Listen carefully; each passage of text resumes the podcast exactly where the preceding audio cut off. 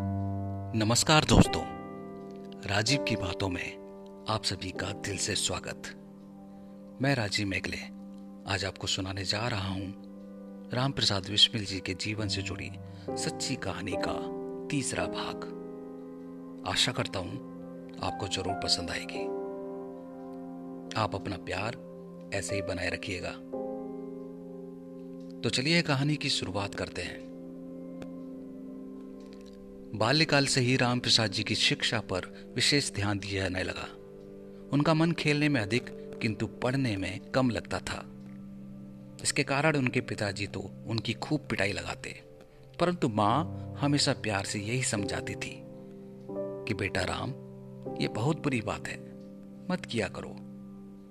इस प्यार भरी सीख का उनके मन पर कहीं ना कहीं प्रभाव अवश्य पड़ा। उनके पिता ने पहले हिंदी का अक्षर बोध कराया, किंतु ओ से उल्लू ना तो उन्होंने पढ़ना सीखा, न ही लिखकर दिखाया।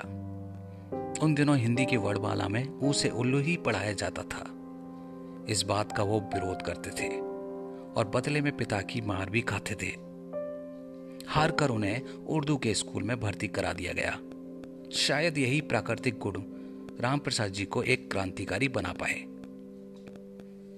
लगभग चौदह वर्ष की आयु में राम प्रसाद जी को अपने पिता की संदुकची से रुपए चुराने की लत पड़ गई।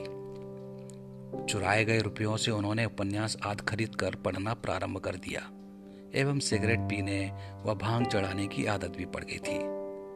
कुल मिलाकर चोरी का सिलसिला चलता रहा, और राम प्रसाद जी अब उर्दू के प्रेम रस से परिपूर्ण उपन्यासों व गजलों की पुस्तकें पढ़ने के आदि हो गए थे।